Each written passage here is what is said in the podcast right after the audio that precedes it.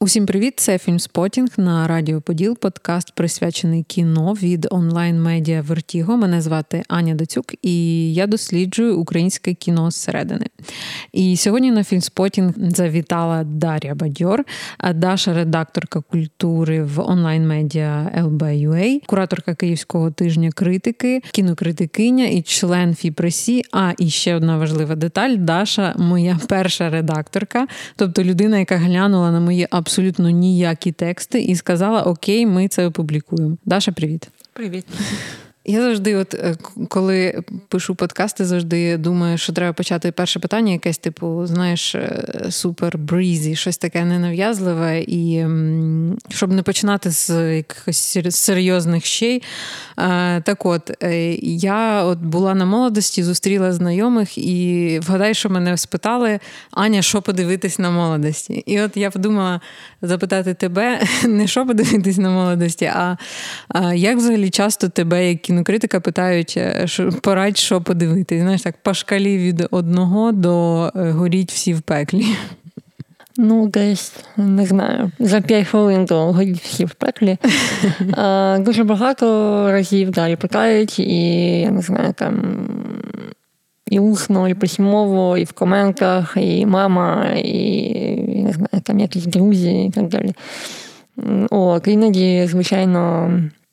Я, як правило, якщо там я серйозна налаштована, то я починаю питати, там, а що тобі подобається? Я ж не знаю, mm-hmm. там, які фільми. Тобто, ну я серйозно починаю якось робити якийсь час на А, ну, Мені здається, да. що ось це знаєш, така багато хто думає, що кінокритик це якраз от людина, яка має виконувати ось цю функцію, відповідати на питання, що подивити, ну фактично говорити що добре, а що погано. Ну да, да. Вони ну це теж продовження тієї розмови, яку ми з тобою почали до до, до запису, про те, що ставлення до людини як до функції. Да? Тобто, mm яка є функція критики? Ну, казати, що добре, а що погано, а люди просто звіряються з чиїмось смаками, когось собі добирають, там, mm чиї смаки співпадають більш-менш, да? або вважаються цікавими. Да? І з огляду на це формують якісь там списки, подивитись, що рекомендують і так далі. Ну, це з іншого боку, це справедливо, да, тому що ми ж типу експерти, ми типу дивимося більше, е, дивимося раніше. У нас є якась можливо система, у мене правда ніколи її не було, але ну, нормальних е, кінокритиків є система. І ми можемо дати якусь рекомендацію, це правда. Звісно, це іноді дратує, і хочеться відповісти, як в тому мемі посмотри, на що природі своє життя. Е, і тому якось. Ну ось. Ем...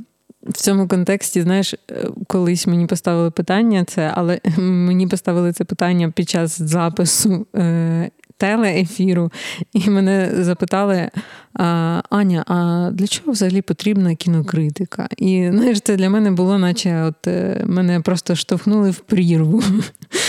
І, Тому я не хочу тебе штовхати в прірву, але все-таки це болюче питання, яке всі вже обмусолили серед наших колег, але кінокритика. Зачем?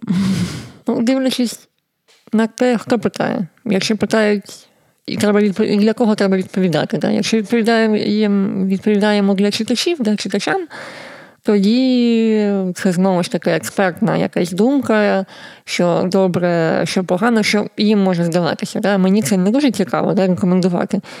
Але вони, я думаю, очікують це, очікують якогось контексту. Да? Я подивився там, я не знаю, Тенет Нолана і хочу, хочу зрозуміти, про що цей фільм. І або хочу розвинути якісь думки, або хочу там вступити в діалог. Тобто це для контексту, для контекстуалізації побаченого. Да? Угу. Навіщо це потрібно нам? Ну, кінокритикам, да? це ну, вже індивідуальні якісь екзистенційні питання. І всі на нього, всі на, на це питання можуть відповісти відповісти по-різному. Я не знаю, я ще більше зараз здаюся цим питанням саме для себе, і якщо чесно.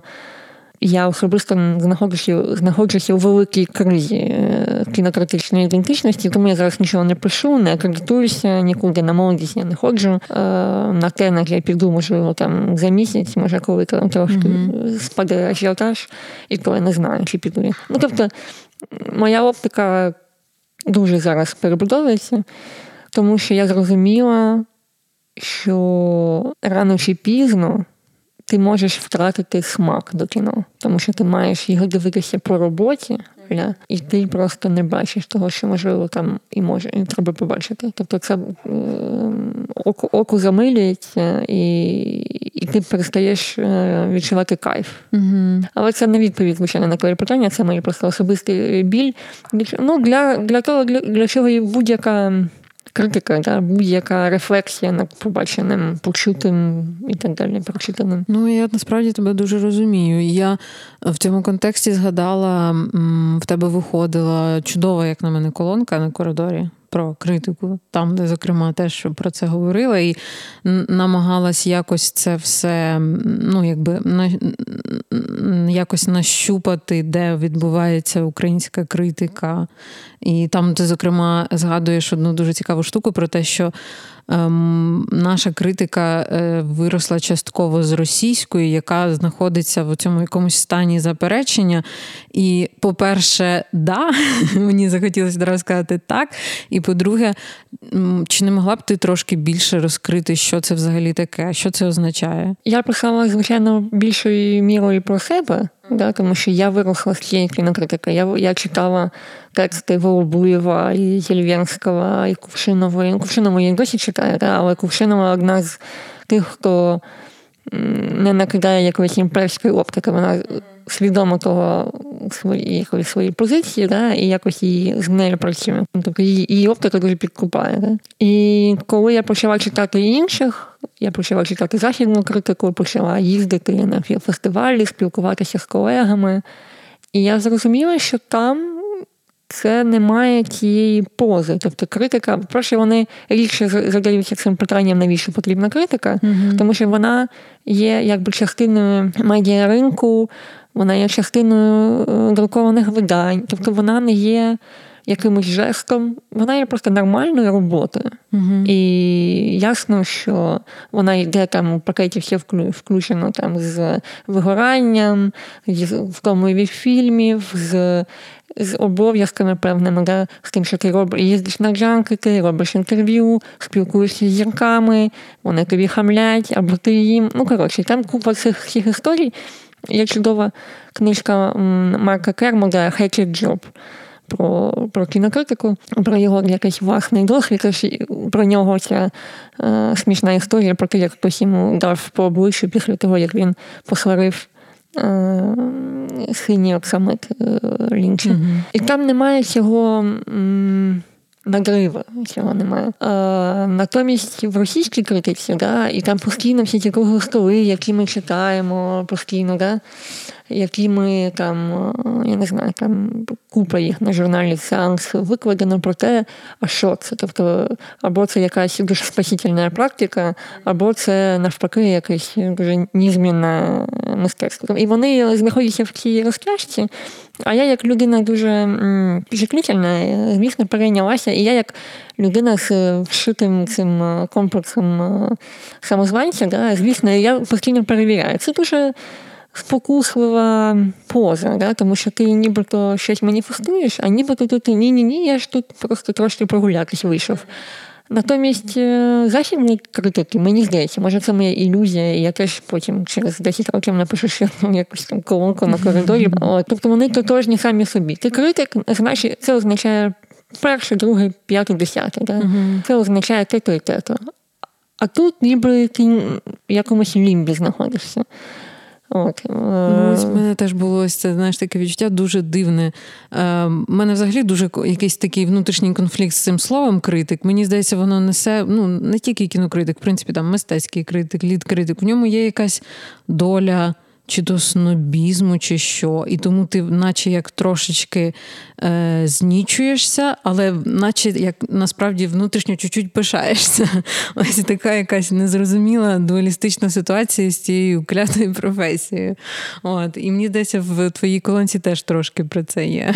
Ну, так, да, і вона несе в собі, звичайно, тому що ти ніби ти паразитуєш на тих е, творах мистецтв. Угу. Є якийсь стереотип про те, що кінокритики хочуть самі знімати кіно. Mm-hmm. Можливо, частина так, але я, наприклад, ніколи не могла. Я взагалі не можу нічого творити нового. Я, я можу теж. Да, тобто я можу лише паразитувати і е, аналізувати, типу, розкладати на шматочки. А складати докупи я не вмію. Але це теж дуже важка, виснажлива насправді робота. Та подивитися там, я не знаю. Тобто, це ну найперший, найпростіший приклад е, історія про Канни. Типу, ми їздимо в Канни, це ж так весело і дуже там е, елітно, і дуже я не знаю, там поважно, і це ж відпустка, 10 днів у да, а те, що Ой. ти по 6 е, годин стоїш, стоїш просто нікуди не рухаючись в черзі, це нікого не не обходить. Да? Тобто, Я не хочу жалітися, Канна це, в принципі, весела історія. Я Треба ще окремо переосмислити взагалі їх роль, але. Ну, я зрозуміла, у мене ось теж е, є таке відчуття. Е, просто коли мої е, друзі можуть, ну, звісно, люблячи, але знущатись наді мною, о, да, в тебе така важка професія, тобі треба дивитись кіно. І е, я в якийсь певний момент в мене був такий період, коли ми відбирали фільми на тиждень критики минулого року, коли я так багато дивилась кіно, що я себе спіймала на думці, що я не живу своїм життям, а дивлюсь, як інші люди живуть своє життя, а в мене немає часу, щоб жити своє. Ось, і я от теж так чуть-чуть перемкнулась. І з тих пір почала дуже, дуже фільтрувати кількість того, що я дивлюсь, і дивлюсь значно менше. Ось, Але е, зараз у нас от е, скоро тиждень критики. Ось, Я просто нагадаю, що ну, ми з Дашою куратори е, серед кураторів, які ось зараз відбирають кіно для Київського тижня критики, який відбудеться, я сподіваюся, в жовтні. Ось, І ми вже там щось трошки відбираємо, формуємо і готуємо. І в цьому контексті я би хотіла тебе запитати, як як тобі взагалі ось ця от ти трошки згадала про Кани, які треба передивитись цю модель, і мені взагалі здається, зараз в принципі будь-який фестиваль буде переглядати свою модель. Сама розумієш, в якому контексті і чому. А як ти взагалі бачиш майбутнє фестивалів в цьому пекельному 2020-му і наступний, який буде далі? Ну, найбільше, що мені цікаво, навіть не з огляду на пандемію, і не з огляду на те, що будуть всі переходити онлайн, хоча, можливо, перехід онлайн якось підштовхне до цієї. Руйнації якоїсь ієрархії, тому що фестивалі це дуже ієрархічна історія. І, в принципі, е, Вуді Аллен, прости господи, е, який відмовляється давати свої фільми в конкурси, Тобто він, можливо, і має таку рацію, да? тому що для нього є абсурдним думка про те, що фільми мають змагатися за перші. Є типу найкращі, є там п'ять якихось менш найкращих, mm-hmm. і далі ті, хто про які е, журі не змогли домовитися. Да? Тобто це ж завжди дуже дивний алгоритм, да? як журі mm-hmm. приймають рішення. Можливо, мені цікаво, ці фестивалі в найближчому майбутньому будуть відмовлятися від конкурсів і від цієї ієрархії. Кани да, скасувались, але вони тим не менше наклали якусь свою цю ієрархію. Та вони дали ці лейбл, типу competition, з якої можна навіть далі в світ там іти. І паралельні програми теж так зробили там е, тиждень критики і двотижневих режисерів. Вони зробили відбір, дали їм типу такий Аусвайс такий да, фестиваль Декан, і типу можна з ним воно якось підвищує твій статус. Да? Тобто, чи це залишиться, да? чи, ну, тому що мені здається, ми найсильніший землетрус це насправді не пандемія. Не, можливо, навіть не зміна клімату, а ось ця переосмислення ієрархій, ось ця горизонтальність, ось ця потреба надавати голос тим, у кого їх раніше не було, в тому числі через те, що існують якісь ієрархії і канський пул, режисерів, і mm-hmm. оцей сельбушек, який видається за якусь а, суперістину. Да? Можливо, це зараз відбудеться якась м, революція ну, да? або еволюція, да. не знаю, якось mm-hmm. може більш про От ось це мене, ось це мене цікавить. А будуть вони онлайн, або будуть вони офлайн, мені здається, немає м, великої різниці, тому що ну, ну люди ж одні й ті самі залишаться на на вірбої і на менеджменті фестивалів. Ну цікаво, що все одно люди, які відбирають кіно, е, дивляться його на малому екрані. Ніхто не сидить на великому екрані і не дивиться це кіно. Я говорю конкретно про відбірників. Але все одно є ж залишаються люди, які е, розповідають про магію великого екрану, і все одно ця штука залишатиметься так чи інакше. Ну вона є. Я одна із тих, хто розповідає адепт цієї магії великого екрану. Не те, щоб я сама я зараз не можу себе змусити піти в кінотеатр, uh навіть заради цієї магії. Але я розумію, що є режисери, які роблять фільми для великого екрану. І я все-таки стою на тому, що треба дивитися фільми так, як їх задумували режисери. uh Тобто, якщо режисеру ок да, е, показати його, і він, ну тобто, якщо він зробив його, його лише там для смартфону, або лише там для якихось плазмових е, телеків, то це одне. А якщо вони там півроку, я не знаю, там бояться за кожен е, звук, кожен шурхіт, кожен цей, і ти не почуєш просто цього, да? Ну, да. і там за кольоропередачу і за все інше. Тобто це просто питання поваги до, угу. до автора фільму, да? тобто, і це все. Власне, ця магія це це є просто, що ми віддаємо шану людям, які це роблять. Тому що це ми знаємо, що це пекельна робота купи людей. Давайте ну, ну це поважати їх. Це правда, ну але є певна якби доля і задоволення своєї власної сторони, коли ти дивишся кіно на великому екрані. Зрозуміло, тому що в мене, наприклад, так ми показували озеро диких гусей, і я чесно скажу, я на малому екрані його не зацінила. А потім розподіляли фільми в програмі. Він мені дістався. Я подумала, ну ок. Я його подивилась, я його представила, а потім подивилась на великому екрані і офігєла. Це ну, це був зовсім інший experience, і мені дуже сподобався цей фільм, але тільки після другого перегляду. Але ось ти згадувала про ось е, руйнацію цієї горизонтальної системи. А взагалі є щось подібне зараз? Щось відбувається, схоже на це? Руйнація вертикальної системи. А, вертикальної, так. Я не знаю. Я чесно зараз тобі не відповім, але мені здається, що може, може, може так статися. Просто так чи інакше інакше мені здається, що навіть це все зводиться до питання продати фільм продати не, не в прямому сенсі продати за гроші, а продати, ну якби продати його аудиторії, е, продати його, продати режисера для майбутніх співпраць. Тобто, це все одно зводиться до дуже такого банального завоювати глядача, завоювати собі там е, кусочок слави.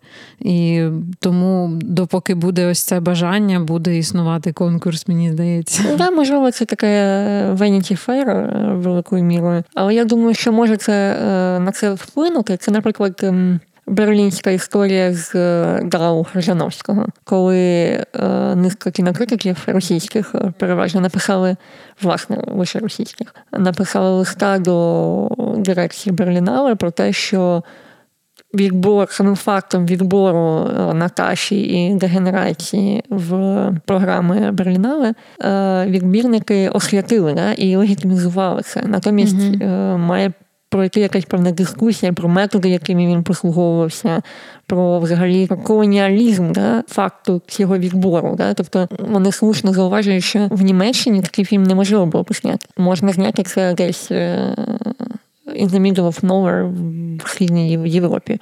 І ось ця, ця колоніальна оптика, вона й дала е, квиток, та, цей вхідний е, Грижановському і його фільмам вочевидь.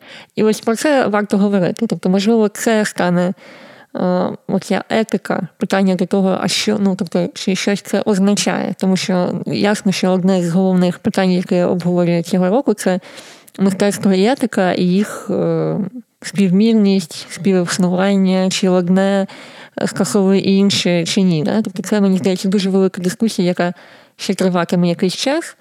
І ось це може стати одним з факторів перегляду ієрархії, тому що виявиться, що ієрархії легітимізують е, колоніалізм, е, тортури, я не знаю, там і е, якусь там не знаю, насильство. Ну, врешті-решт. Mm-hmm. Ну, Це така це така слизька тема, тому що з неї дуже легко провалитися в ось ці от е, спекулювання і звинувачування в не знаю, там полювання на відьом і так далі.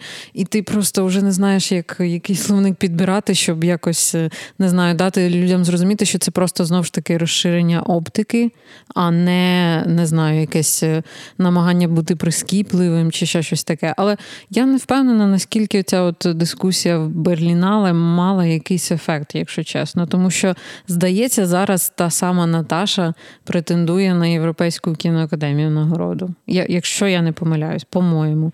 Я ось це теж побачила і так е, крепко задумалась, чи справді мала якийсь ефект. Ось ця от резонансна штука, начебто, яку зробили російські кінокритики. Не знаю, ми подивимось. Ну, тобто, не факт, що одна подія має спричиняти якісь кардинальні зміни. Да? Угу. Тобто, це просто цеглинка в якомусь в якійсь великій дискусії. Да? Тобто, я думаю, що це все одно. Можливо, я теж помиляюся, і це моя якась зашореність, і я бачу, тому що я це побачив у своїй бульбашці, да?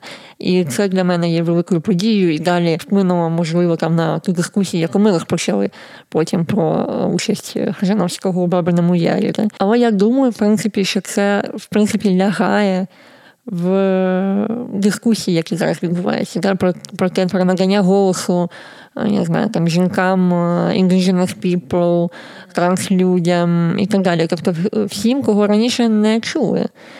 Тому що була знову ж були ієрархії, були якісь метрополії і колонії, і умовні, і справжні. Ну тобто я думаю, що це величезний буде процес, тому що це тектонічний сув. Це величезна штука. Тобто і та ж історія тут міту, і це величезна історія, насправді. І я думаю, що вона не матиме завершення такого, типу, ми тут зробили щось, and now everything is fine. Тобто ну, так не буде. Да? Тобто буде болісних, буде купа пролитих сліз, е, поту, і поламаних списів, і все таке. Ну, тобто, Але це, і мені здається, це є, це такий нерв який mm-hmm. зараз оголений, і він ну, дрижить. Ми бачимо, що відбувається. Ну да, про це про це ще якийсь час буде розмова, і в тому, в тому числі в кіно.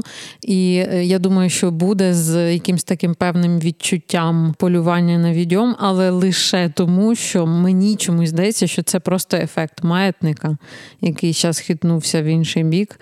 Відбування цього процесу в певному балансі це така, знаєш, прерогатива ідеального світу який, на жаль, у нас не ідеальний, тому це буде відбуватися ось таким чином, яким відбувається зараз. Хочу трошки повернутися назад в кіно. Я думала, як вийти з тобою на розмову про українське кіно. Я чесно не знаю як, тому що знову ж таки багато про нього зараз якихось розмов ведеться, болісних, зокрема, наче як говоряться про реформування українського кінематографу. Але в мене таке враження, що от в контексті вироблення українського фільму це якась дуже погана версія перепрошивки. Розкажи, що ти думаєш взагалі? Як би ти зараз охарактеризувала те, що відбувається з українським кіно? Ну, дивлячись, про що ми е, кажемо. Да? Якщо ми кажемо про кіно як про фільми готові, да? або ті, які готуються, то е, все йде так, як має йти. Да? Тобто є Режисер знімає свої другі фільми, частина з них, частина знімає перші фільми, ті, які чиїх дебютів ми чекаємо вже, я знаю, років п'ять. Там, я не знаю, там Дмитро Суховицький, Хапчук, Катя Горностай, я не знаю, там you name it, да? Готуються другі фільми, в тому числі починаючи від Слабошпицького великовозрастного дебютанта, там, продовжуючи, я не знаю, там якимось Букічем, можливо, Наріман щось готує, окрім подкастів своїх. Ну, тобто, те, що я бачу, я зробила навіть про це цей текст з найочікуванішими фільмами. Ну, тобто, це для мене реально найочікуваніші фільми, ігрові. Тобто, а які? окремо. Розкажи. Ем, Памфір, Стоп Земля, е, фільм Жанни Озірної, не згадаю зараз, на жаль, як він ем, вона має готує, Вона так? готує, та, пише mm-hmm. зараз е, на тераріумі сценарій. Мені цікаво, що зробить Степанська, яка знімає багатий е, серіал з крінолінами, mm-hmm. має знімати. Анна Бурячкова, для якої Марина знову ж таки писала, з якої вірніше вона писала сценарій. Остріков, я не знаю, чи він зніме свою цей, цей космос, тому що він дуже mm-hmm. дорогий має бути. Да? Щось знімає знову Лучич готує. Він здається, зараз також якийсь молодіжний серіал знімає. Здається, виходив матеріал про це. Але да. Ну, можливо, я за серіалами, на жаль, не слідкую. Я пропустила спіймати Кайдаша, але я ще надолужу. Мені цікаво. Ворожбик готує другий фільм. Новий фільм Валіка Васяновича, який вже його вже не зупинити. Mm-hmm. От, е, І це добре. Що стосується індустрії, да, того, що намагаються зробити. Я думаю, що це дійсно якась можливо перепрошивка, але навіть не перепрошивка смислова, я так думаю, а просто перерозподіл благ на користь тих, хто зараз воля. Ну, тобто, треба подивитися на результати пітчингу патріотичних серіалів і подивитися, скільки продакшенів з них будуть афілійовані з міністром культури. І оце ну, відповідь на це питання і буде, що зараз з індустрією. Да? Просто треба більше уваги приділяти продакшенам, хто їхні бенефіціари, чи вони були створені вчора чи позавчора, ким угу. і так далі. Ну чесно, мене просто трошки з одного боку висаджує саме формулювання патріотичні серіали, і те, що вони виокремлені, ну якби в окрему якусь секцію, і те, що на них виділили якісь скажені, по-моєму, ну якісь дуже великі гроші виділили на ці серіали.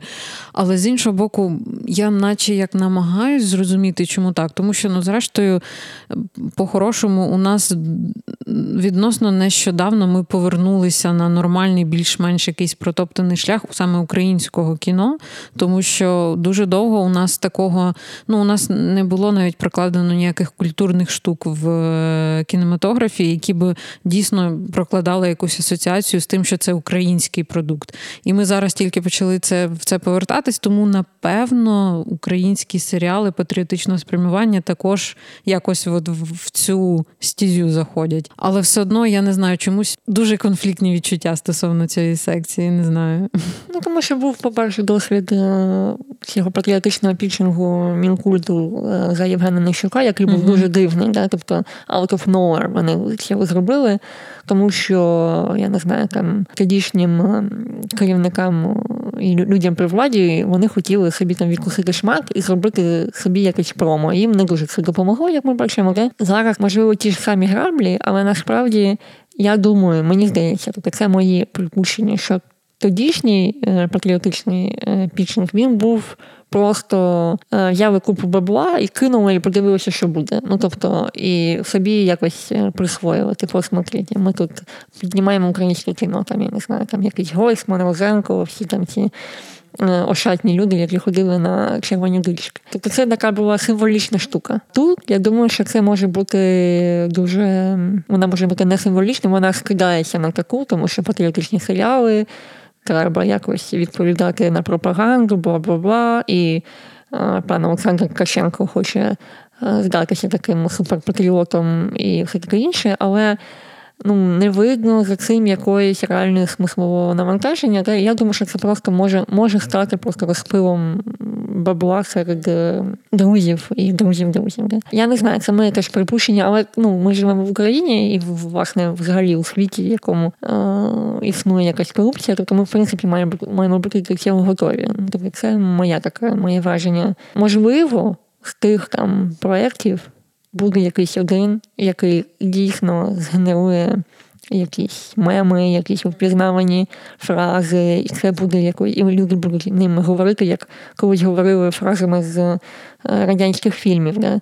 Ну тобто, можливо, саме телек буде ну, цим медіа, да? яким люди заразяться цими мемами. Да? Але я не знаю, треба дивитися на проекти знову ж таки і на результати. Да, да, є якесь певне скептичне відчуття, якщо ти кінокритик і вже не перший рік е, працюєш в і дивишся українське кіно і працюєш з цими темами. Да. Давай про щось хороше. Ти в березні отримала нагороду. І, по-перше, я тебе вітаю з нею. Women in Arts. Це була е, в нагорода за Cultural Journalism, е, Criticism and Research.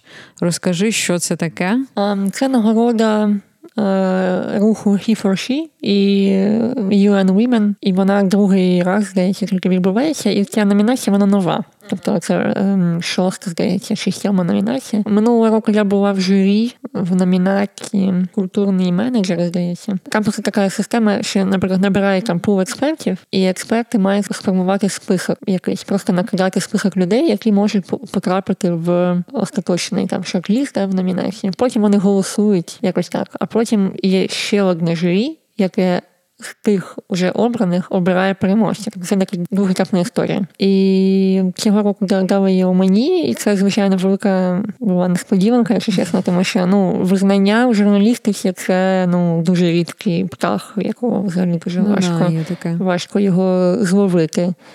От, е, ну... А особливо в культурній журналістиці. Так, да, культурна журналістика, про яку постійно говорять, що її немає. Угу. І вона якась не така, е, не яскрава, неправильна, не якась. Ну, коротше, е, бідний розклінь такий собі. Ну, окей. Але там просто там є три. Тобто це е, номінація з трьох складових. Це критика, дослідження і журналістика. Тобто я підпадаю під критику і журналістику, дослідженнями я поки ще не займаюся. І там були чудові чудові номінантки, і виконав для мене насправді честь опинитися в такому колі людей. От, ну така історія, якщо коротко. Ну слухай, я така що була здивована. Я взагалі не була здивована, якщо чесно. Серйозно, я дійсно вважаю, що ти одна з небагатьох, хто дійсно займається там, от аналітикою саме в культурній журналістиці. І ще я знаю, що ти член е, Фіпресі, а я все ніяк не подамся. Е, розкажи, що таке бути членкинею Фіпресі? Що це взагалі таке? Це Міжнародна федерація кінопреси, яка існує вже дуже давно, десь з 50-х чи 60-х років. Старезна, ти подає, ти маєш бути е, активним критиком, подаєш заявку через своє національне бюро і доводиш, що ти е, пишеш, е, що ти знаєш, ти пишеш, що ти знаєш англійську в принципі, маєш це робити. Ну, я думаю, що в ідеалі це має бути якась спільнота жур... критиків і журналістів, але ми знаємо специфіку людей, тому я не не впевнена, що це реально функціонує як спільнота. Але позитивна така історія це коли ти знайомишся з іншими людьми, коли тебе запрошують в журі. Да? Тобто ти можеш раз на квартал е, щорічно висилаються списки фестивалей, у яких є е, журі фепресі. І ти можеш податися туди, про свою заявку, якось її обґрунтувати, наприклад, там, що я там люблю скандинавське кіно, і там податися в Гетеборг я там такий, я там сякий.